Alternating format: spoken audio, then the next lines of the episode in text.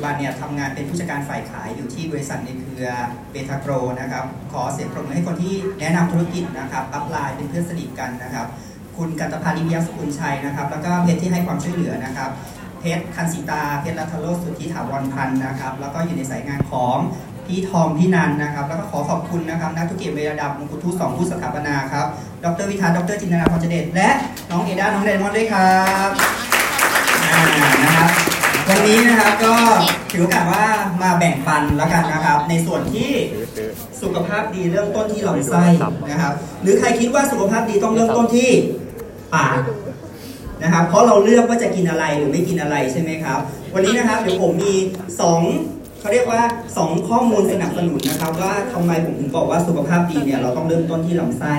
ดีไหมครับอ่าวันนี้ใครคิดว่าเราดูแลลำไส้ได้ดีมากครับ วันนี้ใครคิดว่าเราดูแลสุขภาพได้ดีมากครับอ่านะครับถ้าให้ยกนะเราจะบอกว่าเราดูแลสุขภาพได้ดีมาก แต่เราอาจจะบอกว่าเราเนี่ยไม่สามารถดูแลลำไส้ได้ดีมากนะครับ เพราะเราไม่ไม่ได้ไงครับ เราไม่ได้ควักลำไส้ออกมาดูว่ามันเป็นยังไงใช่ไหมครับอะเรื่องนี้ครับเรื่องแรกนะครับ เรานะครับพยายามที่จะสรรหาอาหารใช่ไหมครับ อาหารดีๆ อาหารที่ โอ้เรามีความรู้มากมายเลยนะครับ โดยเฉพาะเรื่องถ้าสมมติว่าฟังผมพูดว่าอาหารไม่ดีเป็นยังไงเนี่ย ก็จะมีความรู้ไปไปอะไรครับ ไปเลือกทานอาหารที่ดีเนี่ยจะเป็นยังไง แต่รู้ไหมครับว่าเราเนี่ยทานอาหารที่ดียังไงก็แล้วแต่นะครับ แต่ถ้าเราทานเข้าไปแล้ว แต่ส่วนในการที่จะย่อยการดูดซึมนะครับ ให้เป็นสารอาหารเข้าไปสู่ในร่างกายเราเนี่ยไม่ดีนะครับ ก็เทียบเท่ากับว่าไม่มีประโยชน์จริงไหมครับ วันนี้เราจึงต้องดูแลลำไส้ครับ เพื่อเป็นด่านแรกที่จะทำให้เวลาเราทานอาหารดีๆเข้าไปแล้วเนี่ยนะครับ เราสามารถได้สารอาหารที่ดีอย่างที่เราตั้งใจด้วยนะครับ เรื่องที่สองครับก็คือเรื่องของอ่าเรื่องการป่วยบ่อยๆเขาบอกว่าคนที่ป่วยบ่อยๆไม่ว่าจะป่วยเรื่องอะไรก็ตามนะครับ น่าจะเกิดจากภูมิคุ้มกันที่ไม่ดีนะครับ แล้วพอพูดถึงภูมิคุ้มกันที่ไม่ดีเรานึกถึงอะไรครับ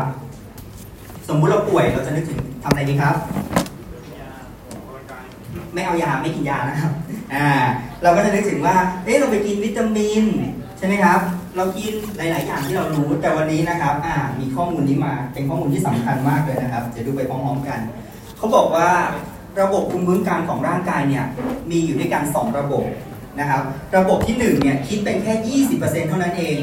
นะครับ ก็คือเกิดจากอะไรครับ อ่าเม็ดเลือดขาวที่เราได้ยินกันมาใช่ไหมครับว่าอู้ถ้าเรามีเม็ดเลือดขาวที่แข็งแรง เราจะมีภูมิคุ้มกันที่ดีมากเลย แต่นั่นคือ 20%เท่านั้นครับ อีก 80%ของภูมิคุ้มกันเกิดจากยังไงครับ ระบบของเชื้อจุลินทรีย์ในลำไส้เรานะครับ รู้ไหมครับ จริง ๆ แล้วจุลินทรีย์ในลำไส้เนี่ยมันไม่ได้มีที่ในลำไส้อย่างเดียวนะครับ มันจะมีตั้งแต่ที่ไหนครับดูหนังอ่าตั้งแต่ปากเลยนะครับ ปาก ไปทางเดินอาหารทั้งหมดจนถึงลำไส้ใหญ่นะครับอ่าเพราะฉะนั้นวันนี้พอเราดู 2 เรื่องนี้ที่เป็นเหตุผลแล้วนะครับ อยากดูแลลำไส้ยังครับ อยากยังครับ อยากอยากนะครับ เพราะฉะนั้นวันนี้นะครับ ผมก็เลยอยากจะมาชวนเชิญเอ้ยเชิญชวนนะครับ ที่จะให้เราดูแลลำไส้ด้วยไฟไฟเลยครับ ไฟเลยครับนะครับไฟเบอร์อย่างที่เขาพูดนะครับสองอย่างนะครับอะเรามาเริ่มจาก ระบบทางเดินอาหารและระบบย่อยอาหาร เริ่มจากปาก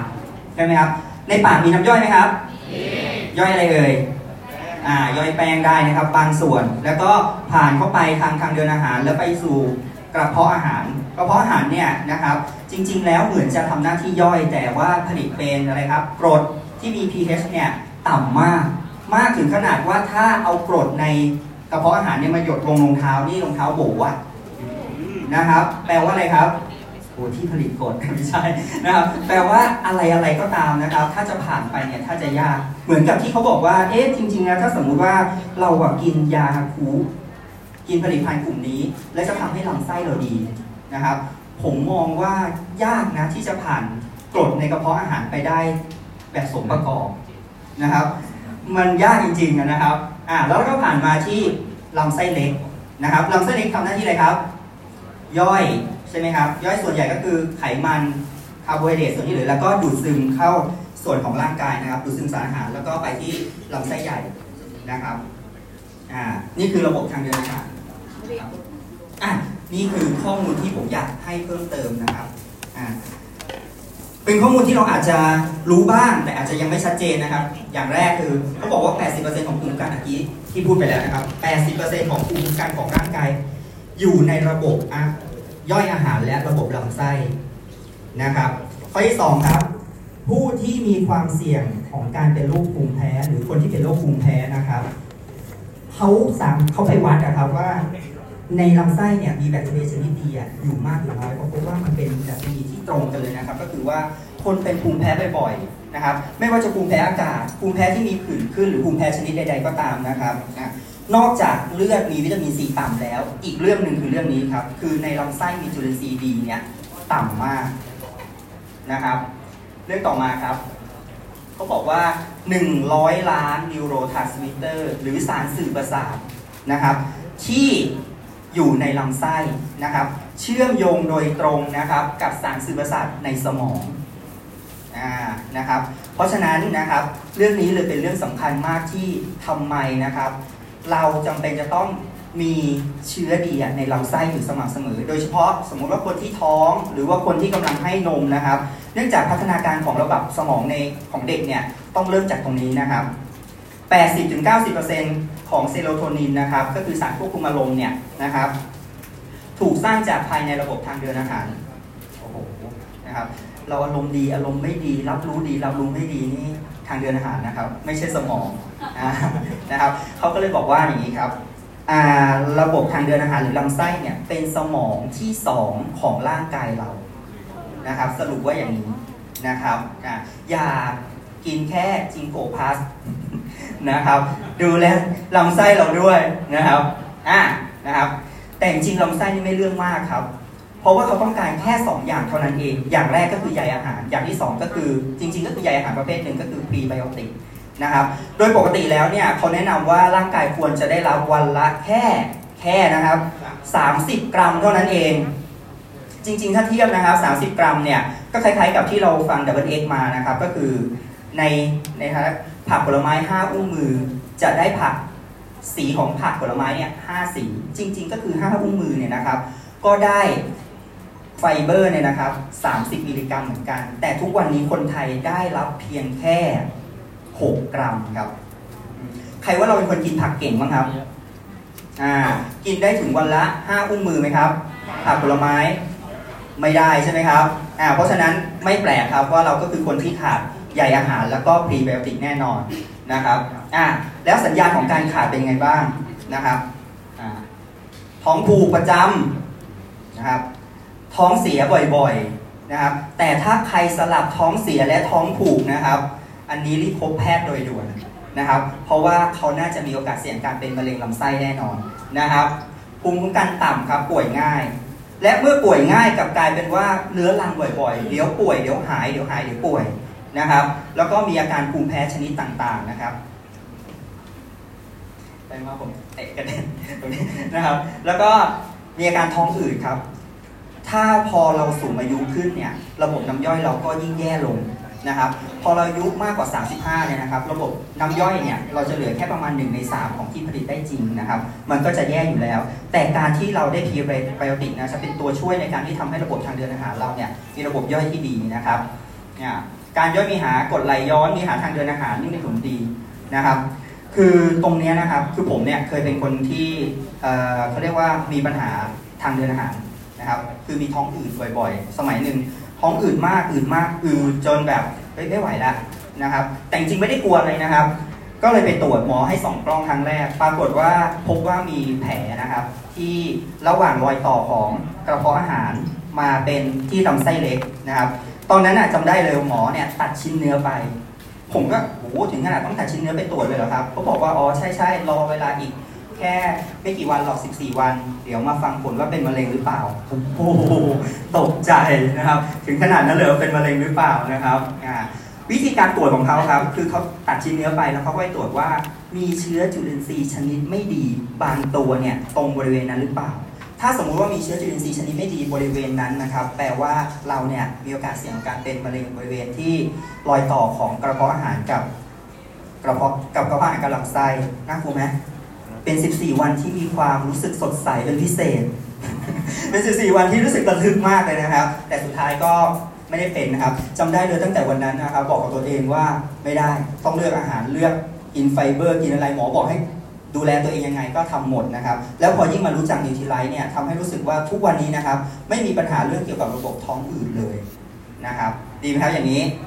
ดีนะครับอะ ใยอาหารครับมี 2 ชนิดใหญ่ ๆนะครับ คือที่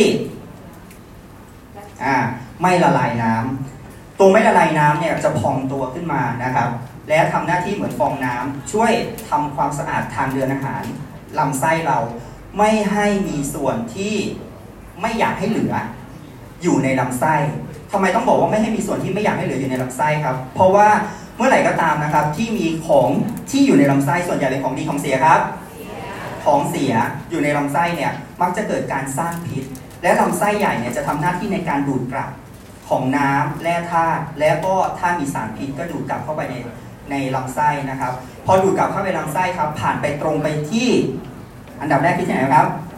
ที่ตับครับ เพราะฉะนั้นพอผ่านตรงไปที่ตับเลยจะพบว่าคนส่วนใหญ่เนี่ยพอมีปัญหาเรื่องของเสียในลำไส้เนี่ยจะมีปัญหาเรื่องการเป็นมะเร็งที่ตับเกิดขึ้น นะครับ วันนี้ไฟเบอร์เม็ดของเรานะครับ มีส่วนที่เป็นแบบไม่ละลายน้ำช่วยในกวาดกวาดลำไส้ได้ดีมากเลยนะครับ ส่วนที่สองครับคือส่วนที่ละลายน้ำได้นะครับ พอละลายน้ำได้เนี่ยเขาจะมีหน้าที่ในการดูดจับตัวอะไรได้ครับทั้งน้ำมันส่วนเกิน ไขมันส่วนเกิน และทั้งน้ำตาลนะครับ เลยมีส่วนช่วยในเรื่องของสุขภาพหลายเรื่องนะครับอะตัวนี้ครับ Utilize Sugar Fiber Blend ครับ เนี่ยใครทานเป็นประจำบ้างครับอ่าคนทานเป็นประจำคือคนโชคดีอ่าต้องบอกว่าโชคดีจริงๆนะครับ เพราะว่าเราไม่สามารถไปหานะครับวัตถุดิบคุณภาพสูงนะครับ 13 ชนิดใน fiber blend เนี่ยมาทานได้ตลอดคำถามก็คือว่า แล้วทำไมเราจะต้องกินตั้ง 13 ไฟเบอร์ใช่ไหมครับ มีใครเคยรู้สึกอยากถามไหมครับว่าทำไมต้องมีขนาดนี้นะเพราะว่าเราบอกว่าอุ้ยเรากินแอปเปิลเรากินส้มเรากินอะไรเราก็มีไฟเบอร์ใช่ไหมครับแต่คุณสมบัติของการละลายน้ำที่เราบอกว่าละลายน้ำได้เนี่ยมันมีคุณสมบัติในการละลายน้ำได้ที่แตกต่างกัน พอมีคุณสมบัติในการละลายน้ำได้ที่แตกต่างกัน ก็เลยช่วยในเรื่องของระบบเนี่ยที่แตกต่างกันด้วยนะครับ เราเลยจำเป็นจะต้องกินความหลากหลายเข้าไปนะครับอ่าก็มีใยอาหารประเภทที่ ละลายน้ำได้ 950 มิลลิกรัม และ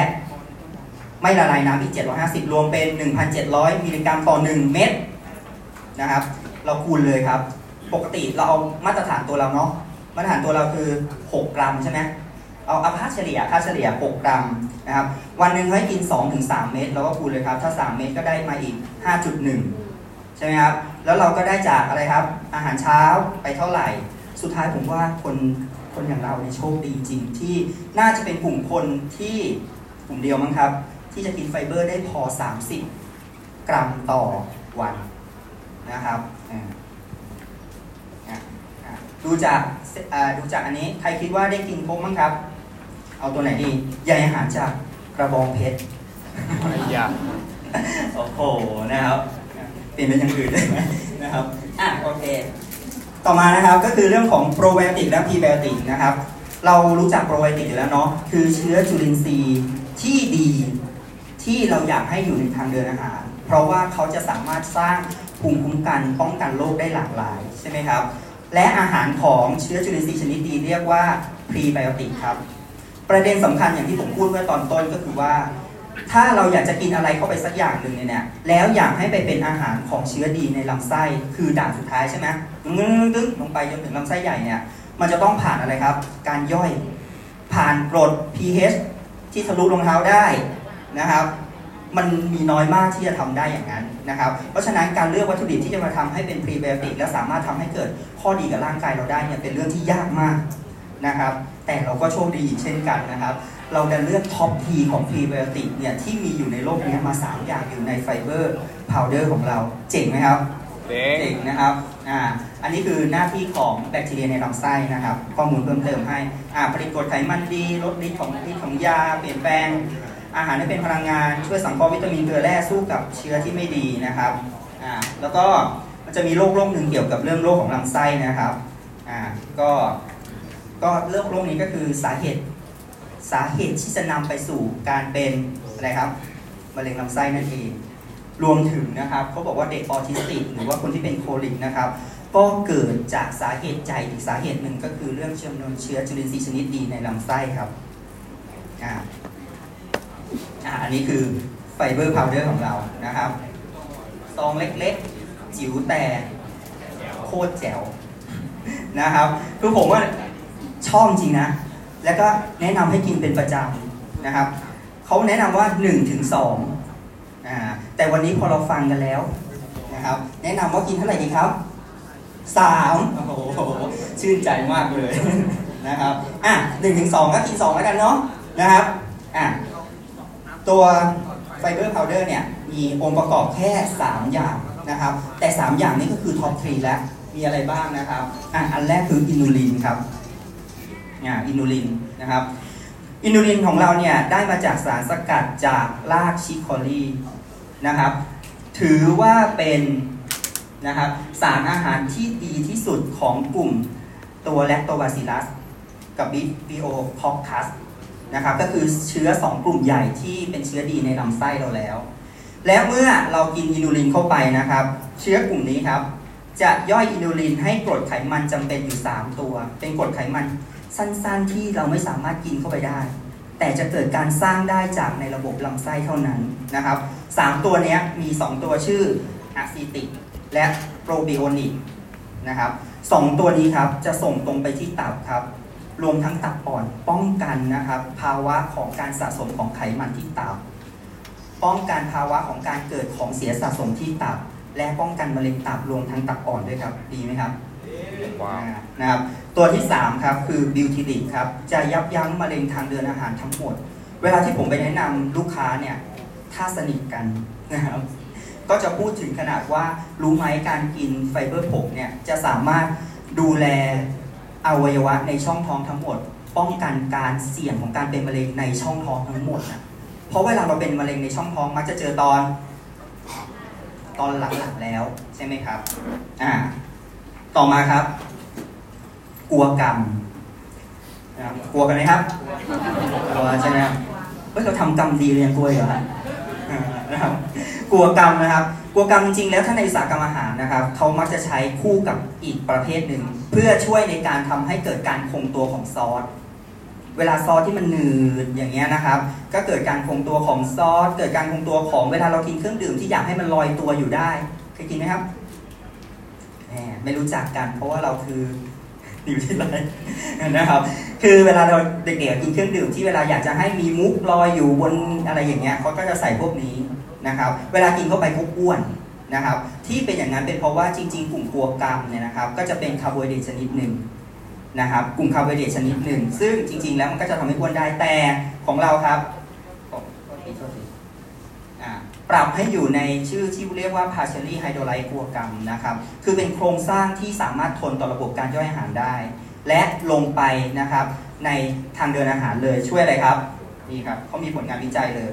ช่วยลด LDL ได้ 20%ภายใน หลังจากบริโภค 6 สัปดาห์ โอ้ปกติแล้ว 20%นี่ไม่ธรรมดาเนาะเราต้องกินยาลดไขมันกันนมนานอะ่ะกว่าจะได้ขนาดนี้นะครับ แล้วก็เขาบอกว่าเขามีการทดลองในคนท้องผูกนะครับเรื้อรังเนี่ยพบว่านะครับสามารถช่วยแก้ปัญหาเรื่องการท้องผูกเรื้อรังได้นะครับ ในการกินหวังผล6ถึง8สัปดาห์นะครับ ดีไหมคนเป็นท้องผูกนี่แก้ไขยากนะเอาจริงนะครับ แล้วก็ท้องผูกเรื้อรังก็ปัญหาตามมาก็เยอะแยะเต็มไปหมดเนาะนะครับอะตัวสุดท้ายครับก็คือ ตัว resistant montodectin นะครับ montodectin เนี่ยจริง ๆ แล้วถ้าในสากรรมอาหารเขาจะใส่เป็น carrier carrier ในยาสมมุติว่าเราจะตอกเม็ดยาเนี่ยนะครับ มันจะมียาอยู่นิดนึง แล้วก็มันก็จะใส่ลงไปเป็นเป็นตัวพา แล้วก็ต่อเป็นเม็ดได้ หรือว่าถ้าในอุตสาหกรรมอาหารอย่างเช่นผงผงเวลาที่เรากินพวก snack ใช่ไหมครับ เราจะได้กลิ่นไอ้เราไอ้พวกอะไรผงปรุงรสอะนะครับ ในนั้นอาจจะมี maltodextrin อยู่เยอะมาก นะครับ แล้วก็มีตัวกลิ่นตัวรสจริงๆอะไม่เท่าไหร่นะครับ ใส่ลงไปนะครับเพื่อเพิ่มเพิ่มน้ำหนักนะครับ และสุดท้ายมันก็จะเป็นคาร์โบไฮเดรตให้ร่างกายเรา ซึ่งเราไม่ได้อยากได้ถูกไหมครับ แต่ถ้าอยู่ในรูปของตัว resistant m o t o d e c t i n เนี่ยนะครับเขาก็จะได้ไปคือคุณสมบัติมันคือ ทนร้อนทนย่อยได้สูงมาก และพอเข้าไปในลำไส้จะเกิดการย่อยนะครับ และเกิดการหมักในลำไส้ จนได้กรดไขมัน 3 กลุ่มเมื่อกี้นี้ แล้วก็ได้ประโยชน์อย่างเมื่อกี้นี้ รวมทั้งเพิ่มภูมิคุ้มกันให้กับร่างกายหลายอย่างนะครับ และสุดท้ายครับสิ่งที่เขาทำได้ก็คือ ยับยั้งการดูดซึมของไตรกลีเซอไรด์ได้ด้วยนะครับ เพราะฉะนั้นถ้าในมื้ออาหารใด ๆ ก็ตามเราเนี่ยมีตัวไฟเบอร์ผงลงไปเนี่ยนะครับ แล้วเรากังวลว่ามันจะดูดไขมันส่วนที่ไม่นั่นไม่ดีอะไรเงี้ยนะครับ มีตัวนี้นะครับช่วยได้เยอะเลยนะครับสามส่วนผสมดีไหมครับ อ้โหพอฟังอย่างนี้แล้ว ยังไงดีครับ ทานนะ อ่า น่าทานมากเลยโอ้แปลกมากวันนี้ผมพูดเร็วกว่าเวลานะครับนะครับ อะนะครับ ผมลองดูมาแล้วนะครับ ราคาเนี่ย ถ้าเป็นตัวเม็ดราคาเท่าไหร่ครับ 1,064 บาท ใช่ไหมครับ ถ้าเป็นตัวผงราคาเท่าไหร่ครับ 1,480 บาท 2 ชิ้นรวมกันเนี่ยนะครับ 2,544 บาท ช่วยเราได้ขนาดนี้ นะครับ หน่าทานไหมครับ หน่าทานครับ แล้วหน่าไปบอกผู้คนให้ทานไหมครับอ่าผมลองคำนวณเล่นๆนะ สมมุติว่า 2 ชิ้น 2,500นะครับ ไป 1 บ้านเนี่ย แนะนำให้ทาน 2 คนเนี่ยก็จะประมาณ 5,000 ใช่ไหมครับอ่าแล้วเราไป 20 บ้านเนี่ย ก็ประมาณ 12%แค่สินค้า 2 รายการทำอย่างเงี้ย12%อยู่ 4 จุด นะครับ ก็เป็น 21%ได้ด้วยแค่ไฟเบอร์ 2 รายการนะครับ ดีไหมครับ ดีนะฮะก็ฝากทุกคนนะครับ ทานจนประทับใจนะนะครับ แล้วเราก็จะประสบความสำเร็จครับ สวัสดีครับ